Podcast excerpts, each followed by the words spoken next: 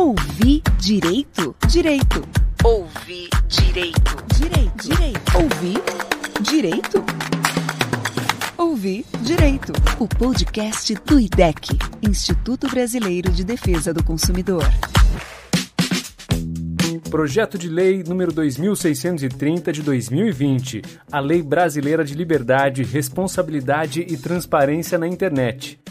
Esse projeto de lei busca combater a disseminação de informações falsas na internet, as chamadas fake news, e foi aprovado no Senado no dia 30 de junho de 2020. Até a gravação desse programa ainda não tinha ido para votação na Câmara dos Deputados. No Senado, o projeto recebeu 44 votos a favor e 32 contra, com 2 abstenções. Na consulta pública, disponível no site do Senado Federal, o projeto tinha até o dia 9 de setembro 353.205 votos a favor e 424.819 votos contra. A orientação do presidente Jair Bolsonaro era para que seus aliados votassem contra o projeto com a alegação de que a liberdade de imprensa estaria sendo limitada. Vamos entender quais os principais pontos e principais polêmicas desse projeto de lei. Para isso, está conectada conosco a Bia Barbosa, jornalista, integrante do Intervozes e da Coalizão Direitos na Rede, especialista em direitos humanos pela USP e mestre em políticas públicas pela Fundação Getúlio Vargas.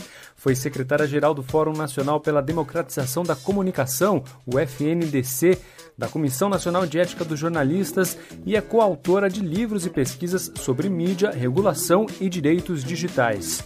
É uma das representantes da sociedade civil no Comitê Gestor da Internet no Brasil. Oi, Bia, tudo bem? Oi, Regis, tudo jóia? Muito bom estar aqui com vocês para discutir esse tema acalorado do momento. E está conectada conosco também a Mariana Valente, diretora do Internet Lab, professora de pós-graduação no INSPER e coordenadora do Creative Commons Brasil. É doutora em Sociologia Jurídica pela Faculdade de Direito da USP, onde também obteve seu título de mestre e graduou-se em Direito. É ainda pesquisadora no Núcleo Direito e Democracia do SEBRAP. Atua no campo de Direitos Humanos e Políticas de Internet, Direito Autoral e Acesso à Cultura, ao Conhecimento e à Educação, Gênero, Direito das Mulheres e Tecnologia. É autora e organizadora de diversos livros sobre direitos autorais e internet. Olá, Mariana, tudo bom? Oi, Regis, tudo bem? Obrigada pelo convite, feliz de estar aqui conversando com você, muito feliz de estar dividindo esse espaço com a Bia. Eu sou Regis Salvarani e o IDEC é o Instituto Brasileiro de Defesa do Consumidor, uma organização sem fins lucrativos, pioneira na defesa de direitos de consumo no Brasil. O IDEC é independente de governos, empresas e partidos políticos e atua na preservação e garantia de direitos, buscando alternativas para a prevenção e resolução de conflitos de consumo. Além da pressão política e do trabalho jurídico pautando políticas públicas, o Instituto oferece documentos para a resolução de problemas que já ajudaram muitos consumidores a terem seus direitos reconhecidos. Para saber mais, acesse idec.org.br, fique ligado no nosso podcast e já aproveito para convidar quem ainda não é associado para fazer parte do IDEC e fortalecer a luta pelos direitos dos consumidores. O Ouvir Direito, podcast do IDEC, neste episódio falando de desinformação e fake news, está começando. Muito bem, para começar então, para quem não conhece o Internet Lab, não conhece a Coalizão pelos Direitos na Rede, eu queria pedir para vocês explicarem um pouquinho aí. Você pode começar, Mariana, falando do Internet Lab, o que vocês fazem lá? Nossa, o Internet Lab é uma associação sem fins lucrativos que trabalha com pesquisa em algumas áreas que relacionam direitos humanos e tecnologia, principalmente internet. A gente hoje está estudando temas como vigilância e privacidade, informação e política, que é a área em que a gente discute mais democracia, desinformação, mas também cultura e conhecimento, gênero, outras desigualdades. E no Internet Lab a gente, em geral, publica relatórios, pesquisas que apoiem a formulação de políticas públicas e a gente é também uma das organizações que integram a Coalizão Direitos na Rede e a gente veio num diálogo muito próximo com as outras organizações aí nesse processo, acompanhando a tramitação do chamado PL das fake news, que toca em muitos desses temas em que a gente vem trabalhando. Então, agora é a sua vez, Bia. Diga o que é a Coalizão Direitos na Rede. Bom, a Coalizão ela existe há pouco mais de 4 anos, reunindo hoje mais de 40 organizações acadêmicas e da sociedade civil que atuam em prol da defesa aí dos chamados direitos digitais, dessa relação do exercício dos nossos direitos num ambiente virtual. E aí a coalizão ela tem 3 eixos centrais de atuação. O primeiro deles é a questão do acesso à internet, o segundo é a questão da privacidade, da proteção dos dados pessoais, e o terceiro eixo é onde a gente está discutindo esse debate das fake news, que é o eixo de liberdade de expressão. A coalizão ela nasceu aí de um processo bastante rico no Brasil, que foi a discussão do Marco Civil da Internet, lá atrás, em 2014. Organizações começaram a trabalhar juntas nesse processo, a promover debates, a fazer incidência no Congresso Brasileiro e no Executivo sobre o Marco Civil da Internet, e a partir daí perceberam que era fundamental a gente ter uma rede permanente de interação sobre esses temas no país, até porque vários desses direitos fundamentais seguem sob ataque, não só na democracia brasileira, mas no mundo, né? O debate sobre a internet hoje é muito diferente do debate de 20, 30 anos atrás, quando a internet foi criada. E a coalizão faz essa discussão aqui no Brasil e tem uma área de atuação bastante forte de incidência no parlamento, acompanhando projetos de lei que estão relacionados a esse tema. Então vamos começar falando agora propriamente da lei das fake news, né? Que é uma lei que é motivo de muito debate e que vem tramitando até com uma certa velocidade, assim, atípica, né? No Congresso. Como é que está essa lei? Assim, como é que surgiu isso? O que, que ela propõe e como é que está a discussão dela na Câmara agora? Bom, primeiro acho que é importante a gente entender que num contexto de isolamento social e do Congresso deliberando de uma maneira remota, sem que as comissões de mérito estejam funcionando no parlamento, é muito complexo que um tema como esse esteja sendo discutido nesse momento, né, durante a pandemia.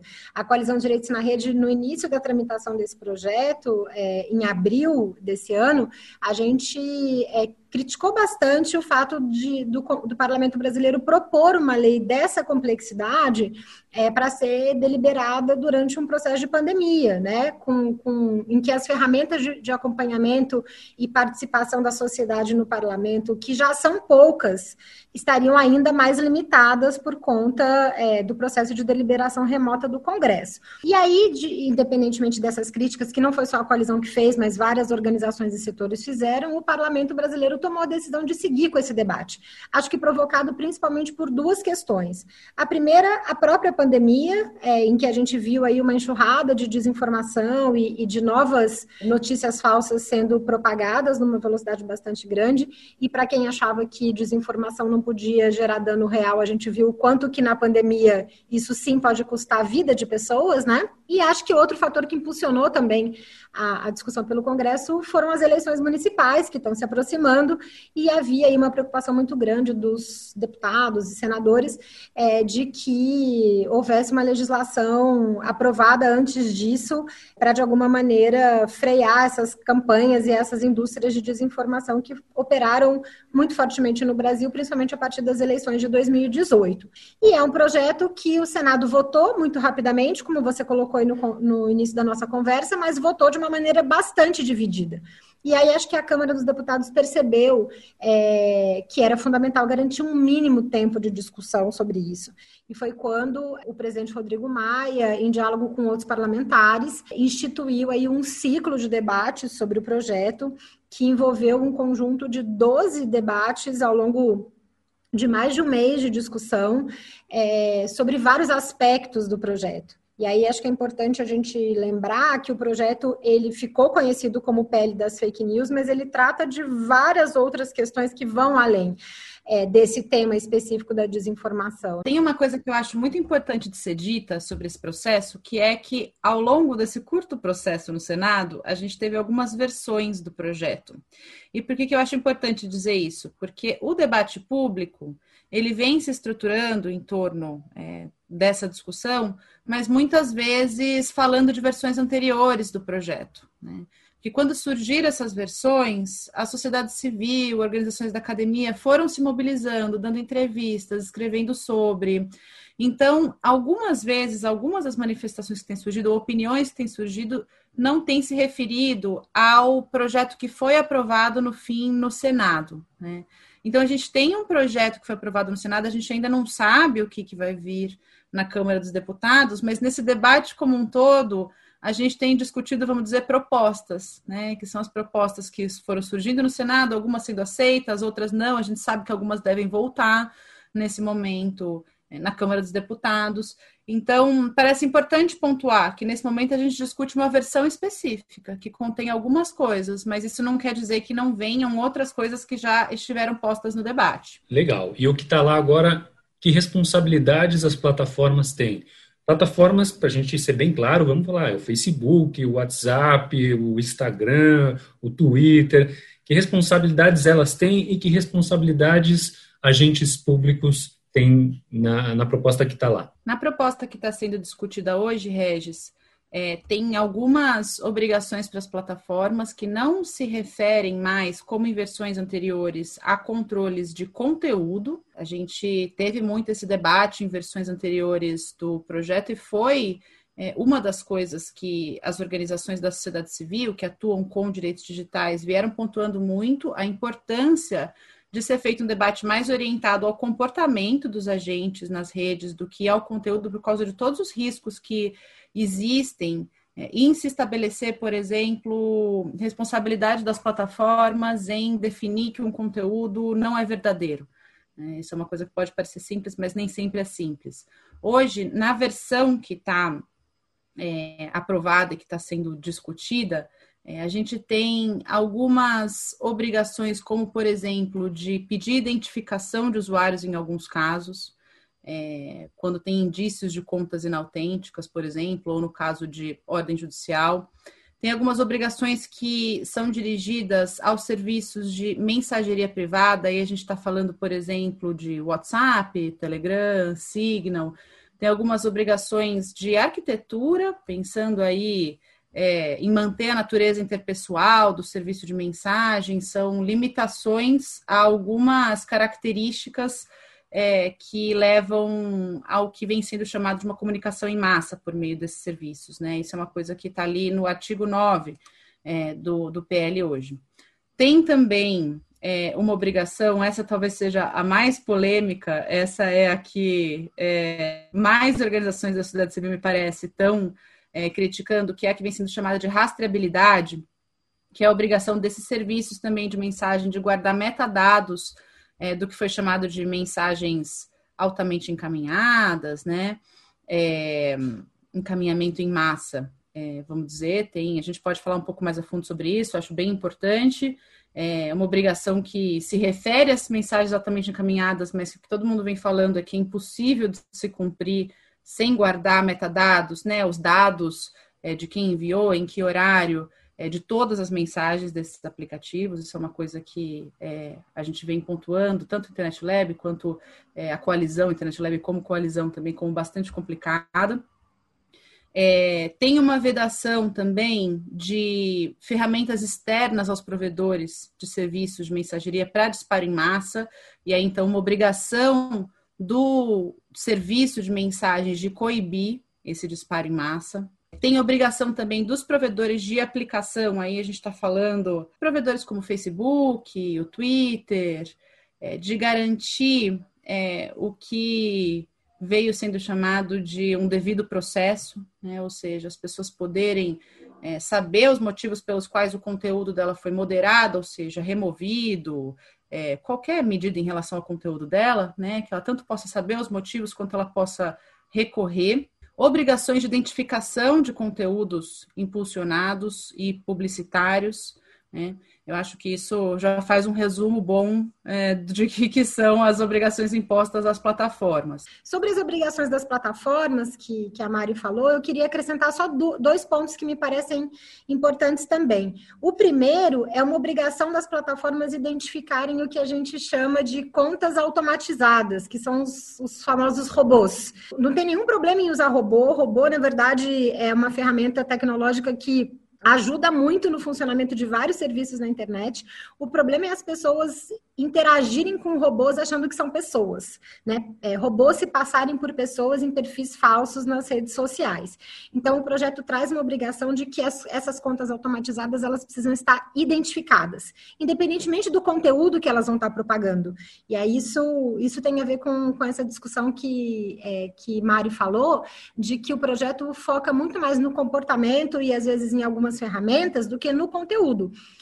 Não interessa se o robô está sendo usado para fazer campanha do bem ou campanha do mal, digamos assim, simplificando. Interessa que as pessoas saibam que elas estão dialogando com o robô. Essa é uma obrigação importante que o projeto traz.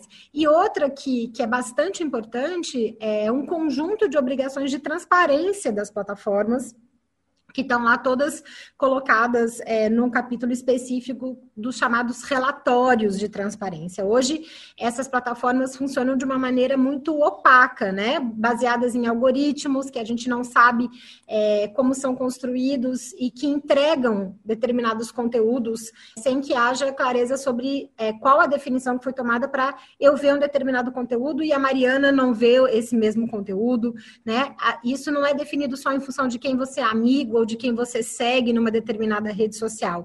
Isso acontece em função de várias questões que as pessoas não conhecem, nem a gente conhece, porque são decisões tomadas por algoritmos opacos e cujo funcionamento é desconhecido.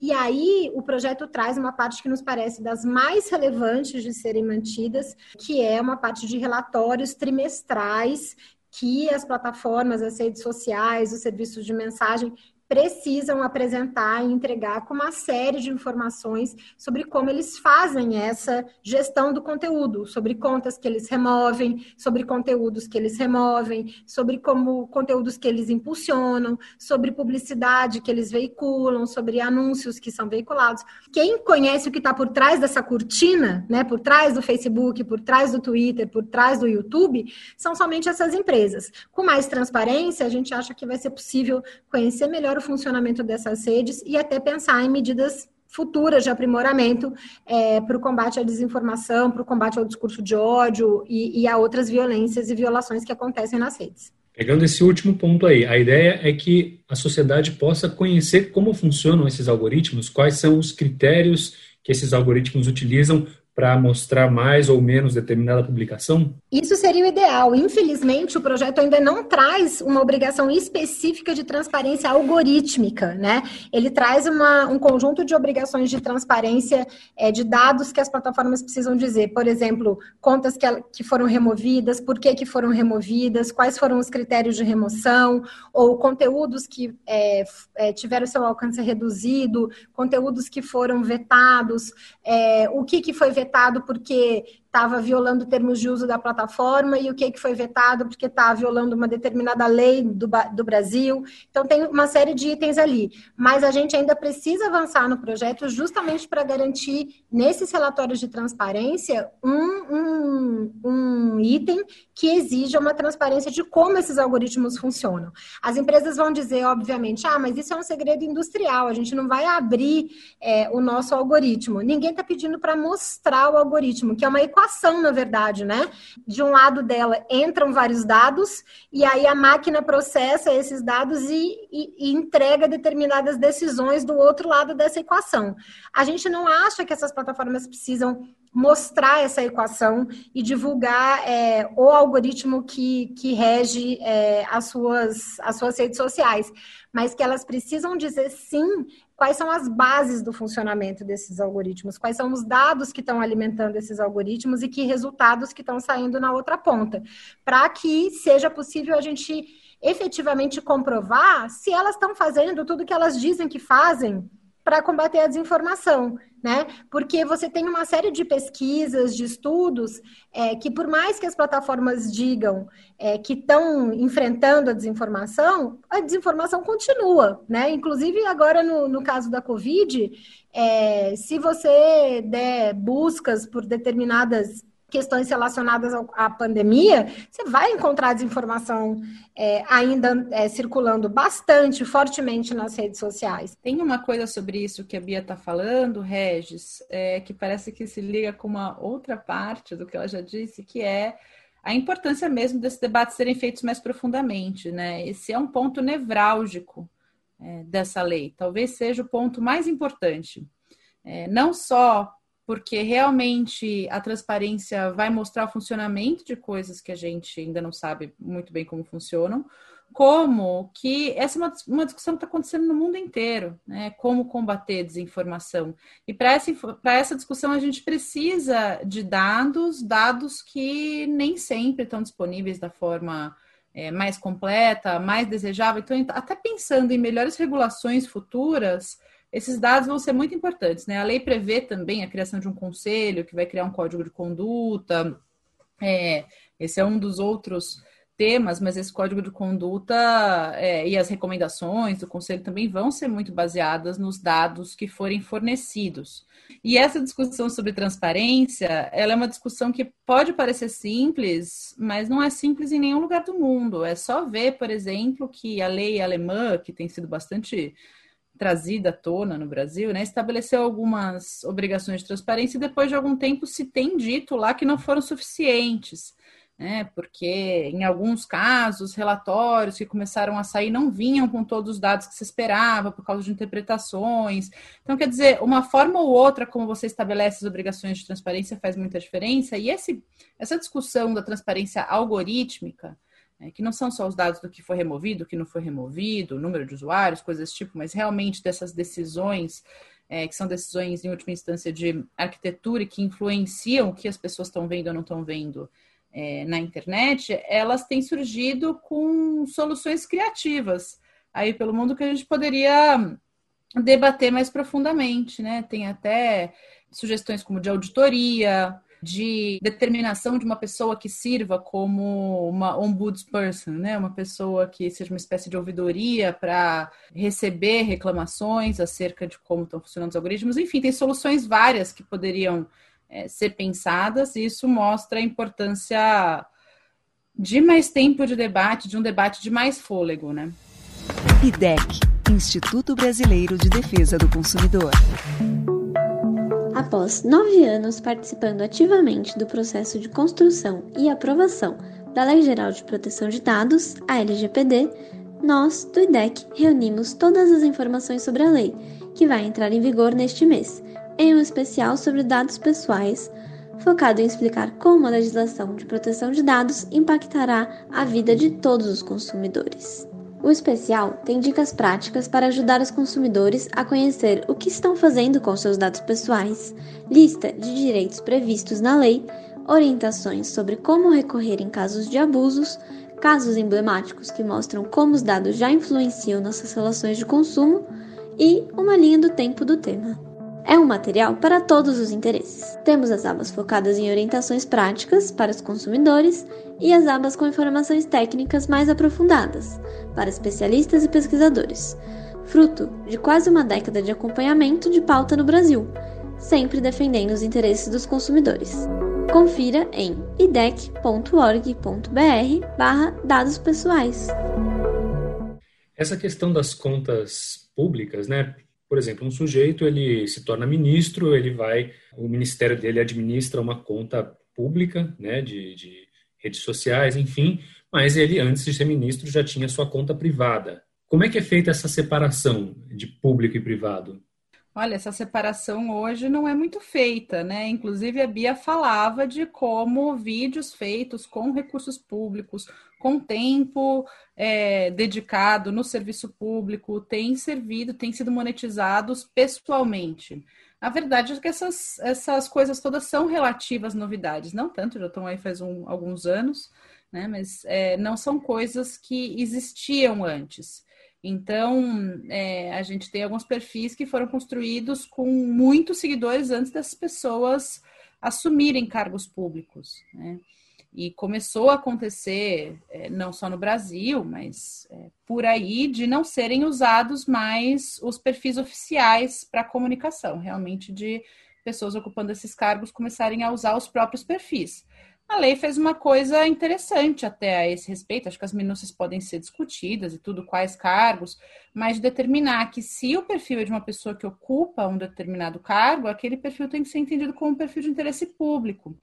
E isso faz todo sentido, porque o que a gente tem visto são esses perfis sendo usados para o serviço público, anunciando medidas, fazendo propaganda das ações do governo, e não só, né? Se você ocupa um lugar de grande proeminência política, a sua fala privada num espaço público não é mais uma fala privada, né? Ela já é uma fala que representa uma posição pública. Isso pensando, eu não estou falando de todos os cargos de pessoas que ocupam o serviço público, tá? Acho que essa é uma outra discussão que também está acontecendo e que tem que ser feita de outro jeito. A gente tem que pensar na liberdade de expressão dos servidores públicos, etc. Agora, a gente está falando de contas de interesse público pensando nessa proeminência política. E aí, nesse sentido, a lei tenta criar critérios e parece adequado isso, né? Pensar em quais são os cargos que a gente tem que considerar que não existe mais essa história de não, mas esse é o meu perfil, eu faço o que eu quiser, né? E não existe tanto da perspectiva da pessoa que está postando quanto da empresa que está lidando com aquele perfil, né? A empresa também está lidando com um perfil que é público. O que, que isso quer dizer? Que tipo de discussões especiais que isso tem que gerar também? A proposta que está no PL hoje, que deve, em princípio, não sei se vai ter alteração, mas parece que não, é principalmente de chefes de poderes, né? Então, chefe do legislativo, do judiciário, do executivo, inclusive de Ministério Público também, de outras instâncias, e detentores de cargos eletivos, né? Que é justamente quem foi colocado ali pelo voto popular. Isso é diferente dos servidores de carreira que operam contas de órgãos, né? E aí, vamos supor, eu sou uma funcionária do Ministério da Saúde, se eu estou operando uma conta do Ministério da Saúde, essa conta tem que seguir o interesse público, mas eu, enquanto servidora, tenho o direito de ter a minha conta privada, né? E poder exercer a minha liberdade de expressão nessa conta. Mas isso é diferente da conta do presidente da República, né? Que como a Mari muito bem disse, são contas que são usadas para fazer anúncios oficiais. Se a gente pegar o exemplo do maior tuiteiro dos últimos tempos, presidente dos Estados Unidos, Donald Trump, só falta ele demitir secretário de governo pelo Twitter, porque todo o resto ele faz pelo Twitter dele, né? Então, não tem cabimento tratar uma conta dessa como uma conta privada, onde ele pode bloquear jornalista, onde ele pode bloquear cidadão, onde ele faz o que ele quer e ele não responde por isso. A moderação. A proposta é que a moderação seja feita de que forma? O sujeito coloca lá um conteúdo, quem vai dizer que aquilo é falso ou não é falso, aquilo é ofensivo ou não é ofensivo? Como é que está colocada essa discussão? Então, o projeto de lei, ele não gera mudanças em relação à moderação de conteúdo dessa perspectiva que você está colocando. Hoje a gente sabe que as plataformas fazem moderação de conteúdo, fazem com base nos seus termos de uso, né? Elas têm lá, por mais que muita gente não saiba que existe, mas existem as regras de funcionamento dessas plataformas, algumas chamam de padrões da comunidade, que você pode acessar e olhar lá e você vai ver. Ah, o Twitter, por exemplo, não permite nudez, né? Não permite conteúdo ofensivo, não permite discurso de ódio, não permite spam. Uma série de regras que estão colocadas ali que as plataformas definem privadamente os seus termos de uso e para criar a conta precisa concordar com esses termos de uso. O projeto de lei ele não modifica isso. As plataformas podem continuar tendo seus termos de uso e elas podem continuar removendo o conteúdo ou deixando o conteúdo circularem em função dos seus termos de uso. O que o projeto faz, e que na nossa perspectiva é uma questão positiva para a liberdade de expressão dos usuários, é que ele cria o que a Mariana já comentou anteriormente de devido processo. Ou seja, as plataformas vão poder continuar derrubando o conteúdo, moderando, e aplicando medidas contra conteúdos que elas acham que violam os seus termos de uso. Mas elas vão ter Em primeiro lugar, sempre que notificar os usuários disso, porque muitas vezes você nem fica sabendo que um conteúdo seu foi removido ou não. Elas vão ter que permitir que os usuários contestem essa decisão, né? Então, de repente, você publicou um conteúdo lá, ela falou, olha, isso aqui é spam. Você vai falar, não, isso aqui não é spam. Ou, isso aqui é um conteúdo, é um vídeo que foi editado, que foi manipulado. Não, não é. E aí você tem o direito de poder contestar. E se a plataforma tiver errado nessa moderação de conteúdo, e isso tiver prejudicado você enquanto usuário, tem que haver um direito aí de reparação, que não é uma reparação financeira, né? A ideia não é criar aí uma indústria de indenizações por parte das plataformas aos usuários. Mas é porque muitas vezes você pode sofrer um dano com determinada decisão de uma plataforma. Se você é um veículo de comunicação, por exemplo, e a plataforma começa a dizer que o seu veículo distribui desinformação, você tem uma perda de credibilidade importante aí para os seus leitores e tal. Então, se a plataforma erra nessa moderação, ela precisa reparar, seja com pedido de desculpa, seja com uma divulgação da informação de que ela errou na moderação daquele conteúdo, né? Então, o que está criado no projeto de lei é uma proposta de garantia de como esse processo de moderação precisa seguir regras mínimas aí que não violem a liberdade de expressão dos usuários. Ele não obriga elas a removerem determinados conteúdos e ele nem proíbe que elas removam. Ele só estabelece algumas regras para, em caso de remoção, alguns direitos para esse jogo estar mais equilibrado. Vamos falar então um pouquinho da questão da rastreabilidade, né? Antigamente, antes de ter as redes sociais, tinha o boato, né? Você ia na padaria, alguém com... fiquei sabendo que não sei o que, sei lá, espalha um boato, ninguém sabe se é verdade, se não é. Esse boato virou virtual, virou digital. Como é que o projeto de lei pretende diminuir essa questão das notícias falsas ou dos boatos que se espalham no mundo digital? É boa essa pergunta, Regis, porque esse PL ele está sendo chamado de PL das fake news, mas ele vai muito além, né? E a gente percebe essa impressão digital da preocupação com as fake news mais em algumas partes do que em outras do PL. E nessa parte que você mencionou sobre rastreabilidade, isso está presente, né? Não é que a rastreabilidade ela foi proposta só para pegar desinformação, notícias falsas, ela pode servir para outras violações também, mas é uma medida que, em tese, vem para conseguir se identificar quem é o autor de uma mensagem que foi encaminhada em massa. Isso é o que está por trás do desejo nessa proposta, né? Identificar onde foi que começou uma mensagem que começou a ser disseminada pelo WhatsApp, ou outros aplicativos de mensagem, né? Que a gente sabe que tem um funcionamento muito diferente das redes sociais, né? Em que os conteúdos ficam disponíveis, estão em servidores. No caso dos aplicativos de mensageria, a gente está falando de conteúdos que ficam nos celulares das pessoas em geral, né? Depende do aplicativo e tal, mas em geral sim. Ocorre que essa medida específica, né, a da rastreabilidade, que tenta pegar então o autor de uma mensagem original, ela vem sendo muito criticada por não funcionar, em parte porque, enfim, você consegue pegar quem foi a primeira pessoa que colocou aquilo na rede que começou a ser compartilhada, mas não necessariamente a primeira pessoa que criou aquele conteúdo, né? As pessoas podem ter acesso àquilo em um outro lugar e repassar, não necessariamente ter sido aquele agente que parece que é quem se quer pegar, né? Que está ali em massa construindo conteúdo de desinformação, etc. Mas, além disso, por causa do grau de vigilantismo que essa medida pode colocar sobre todos os cidadãos, né? Ela tenta pegar o encaminhamento aí das mensagens que foram encaminhadas para muitas pessoas, mas para você saber se uma mensagem foi encaminhada para muitas pessoas, você tem que guardar essa cadeia de encaminhamento. Potencialmente, isso pode significar guardar todas as mensagens foram enviadas por todas as pessoas, e vale dizer, nem todo encaminhamento em massa também é um encaminhamento que é problemático, né? A gente está falando aí de também encaminhamentos que podem ser feitos por movimentos sociais, pessoas se organizando, organização de greves, como a gente sabe que vem acontecendo nesses aplicativos. Enfim, tem muita preocupação disso ser usado para perseguição política, perseguição de movimentos sociais, dessas informações começarem a ser solicitadas também para essas finalidades, ou mesmo de questões de segurança, né, essas informações vazarem, etc.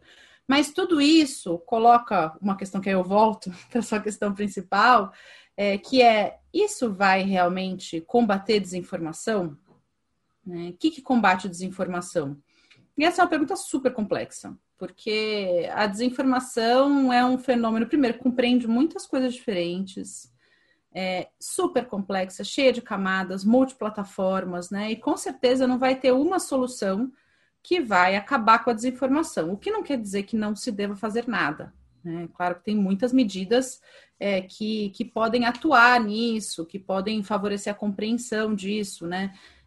Mas quando a gente apresenta preocupação com essa medida, é muito na linha de, olha, muito dificilmente isso vai resolver o problema da desinformação, você vai conseguir chegar, né, no que parece que se quer chegar, que é essa produção industrial de desinformação, e isso vai ter efeitos colaterais muito grandes, né? O que pode ser efetivo para combater desinformação? Essa pergunta, a gente pode gravar um podcast só sobre isso. E acho que passa, Mari, sobre como que a gente pode responsabilizar algumas figuras que abertamente estão produzindo e disseminando desinformação, né? Eu acho importante a gente colocar isso porque, primeiro, muitas vezes a gente brincou com os deputados assim, olha, se vocês disserem que a hora que a gente aprovar esse projeto de lei, a gente vai acabar com as fake news no Brasil, vocês estão produzindo fake news, né? Porque não é com uma lei que a gente vai resolver esse problema, né? A gente tem uma leitura na Coalizão Direitos na Rede que o projeto avança em várias perspectivas, né? Nós não estamos naquela parcela da sociedade que acha que não precisa fazer nada, que tudo que está sendo feito já é o possível. A gente acha que a lei, com todas as dificuldades desse debate e de alguns problemas sérios que ela ainda tem, que a gente precisa melhorar, esperamos que que seja possível melhorar isso antes da votação na Câmara, a gente acha que a lei avança ao trazer algumas ferramentas para o combate à desinformação. Mas a gente não vai conseguir resolver esse problema aprovando uma lei, né?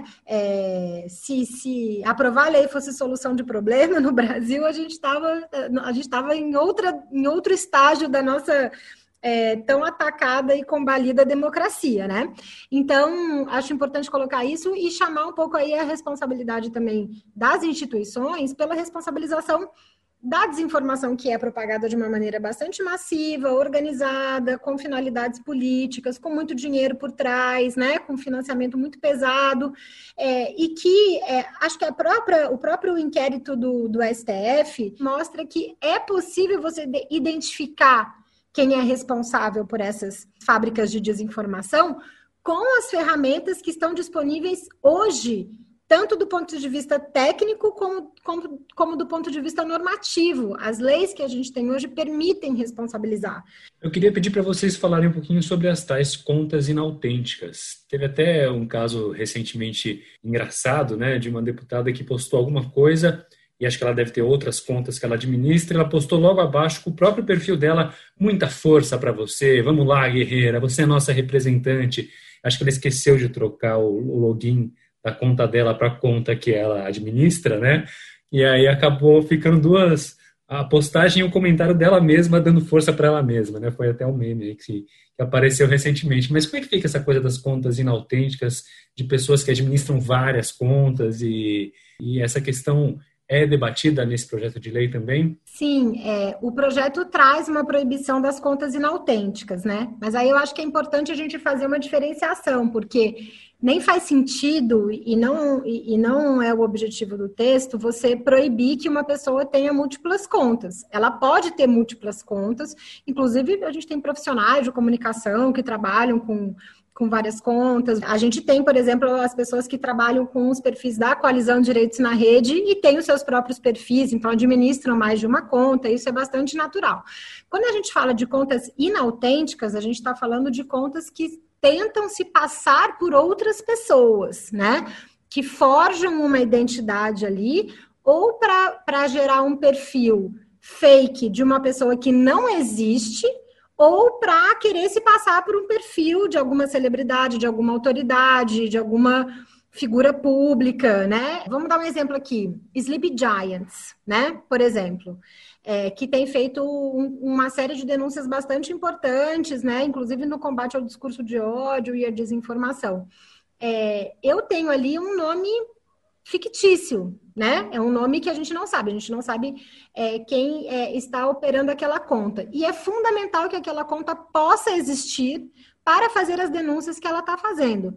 Agora, você ter uma conta que se passa por alguém, ou você ter uma conta que finge ser o que não é e é usada para praticar ilegalidades, o projeto vai vedar isso tanto no conceito de contas inautênticas, como ele vai trazer o dever da plataforma identificar os usuários que estão responsáveis por uma determinada conta ou pedir para a pessoa identificar, apresentar, comprovar a sua identidade. Tem uma coisa que parece essencial nisso que a Bia está falando, que é o quanto esses perfis, em particular, essas contas inautênticas com o propósito de simular a identidade de terceiros, o que elas estão fazendo, e que é muito complicado, que é muito central no debate de desinformação, é uma amplificação artificial de algumas posições no debate público. E é justamente isso que é o complicado, que é o que você tem que olhar, né? Não é a administração de múltiplos perfis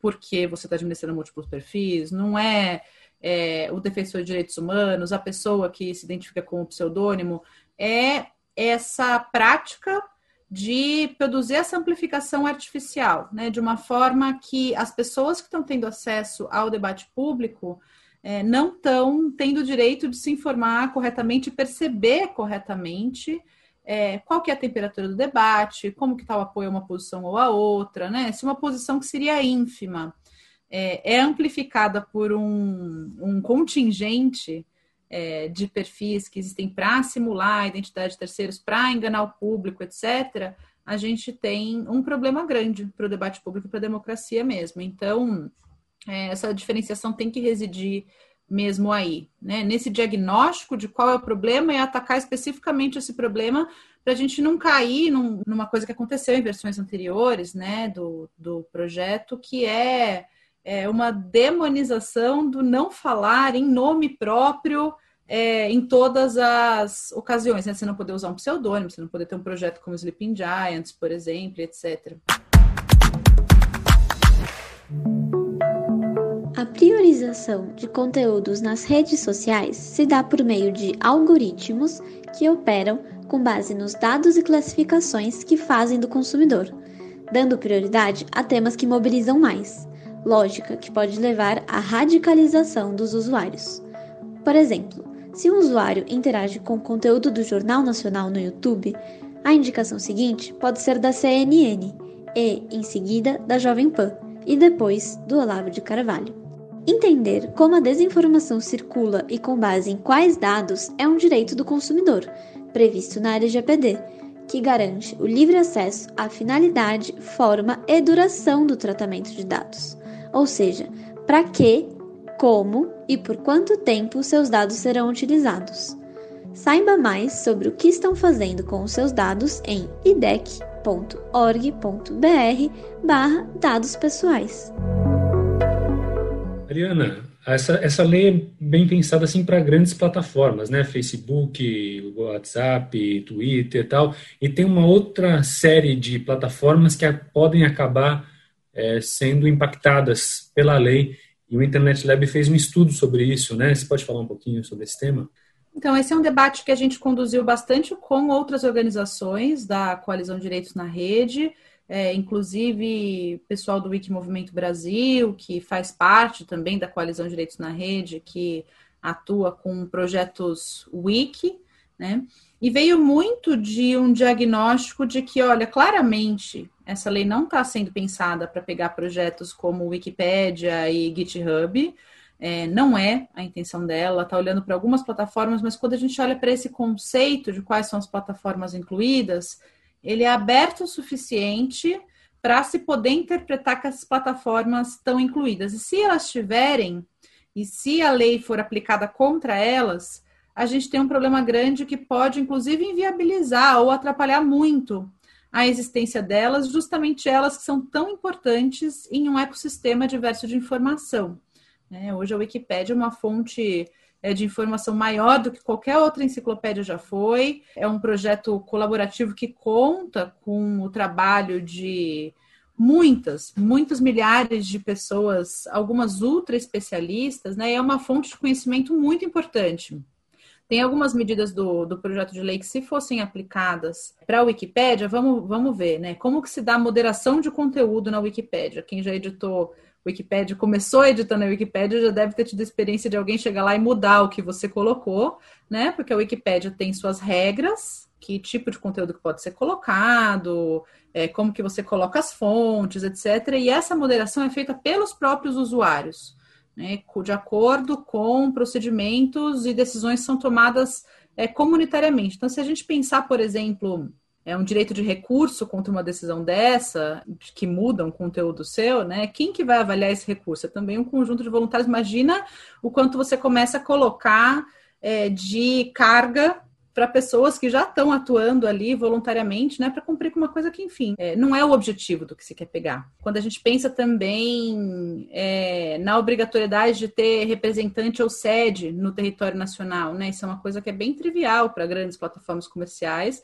mas para projetos assim, que funcionam basicamente com base em doações, não é nem que seja pouco recurso que é doado para a Wikipédia, mas em comparação não tem, né? Nem como começar a comparar. Tem várias outras regulações, não só esse PL que a gente está discutindo agora, que quando se aplicam para essas plataformas, vamos dizer, elas dão tilt. E, só para finalizar, tem uma coisa que parece bem essencial nessa discussão, que é, vamos valorizar a diversidade nesse ecossistema, né? Se a gente começar a falar da internet como se ela fosse só um conjunto de plataformas, que é o que a gente comumente começa a fazer por causa das preocupações que começam a surgir, é natural, de alguma forma, né? A gente esquece de onde vem a força, né, da internet, que é de um ecossistema diverso que tem que ser valorizado cada vez mais, né? Esse trabalho foi uma tentativa de trazer isso à frente. É muito comum a gente ver as pessoas compartilhando notícias pseudo-jornalísticas, né? Tem alguns sites que eles colocam um nome parecido com o nome de um site de uma empresa jornalística, né? Parecido com o nome de um jornal, tal, mas na verdade não é. Você entra num site, você vê que não tem nem expediente, não tem quem escreveu a notícia, não tem sede. E as pessoas compartilham aquilo como se aquilo fosse uma notícia perfeitamente normal, né? Inclusive, agora com a Covid-19, isso aconteceu muito. A lei trata dessa questão e pretende, de alguma forma, coibir esse tipo de coisa? A legislação ela é focada principalmente em redes sociais e serviços de mensageria. Ela não atinge, portanto, sites, né, páginas que estão fora dessas plataformas. Ela está focada em plataformas que disseminam e distribuem conteúdos produzidos por terceiros, ou seja, não produzidos por elas próprias, mas produzidos pelos seus usuários, né? Claro que você vai ter uma relação com esses conteúdos que vêm desses sites, digamos, fake, na medida em que esses links são compartilhados em posts, em mensagens de WhatsApp, alguém pega um link lá num site desse e faz uma mensagem no Facebook, ou posta no Twitter, e aí essas coisas acabam se relacionando, mas não há uma previsão nesse projeto de lei de proibição em relação a esses conteúdos. Agora, vale a gente lembrar que a legislação que a gente já tem pode alcançar esses conteúdos também, né? Porque legislação de injúria, de calúnia, de difamação, ou a própria legislação eleitoral, que tem uma previsão de você não poder divulgar notícias falsas no período das eleições, legislações relacionadas à questão de direitos autorais. O ferramental normativo que a gente já tem pode ser usado contra esses sites.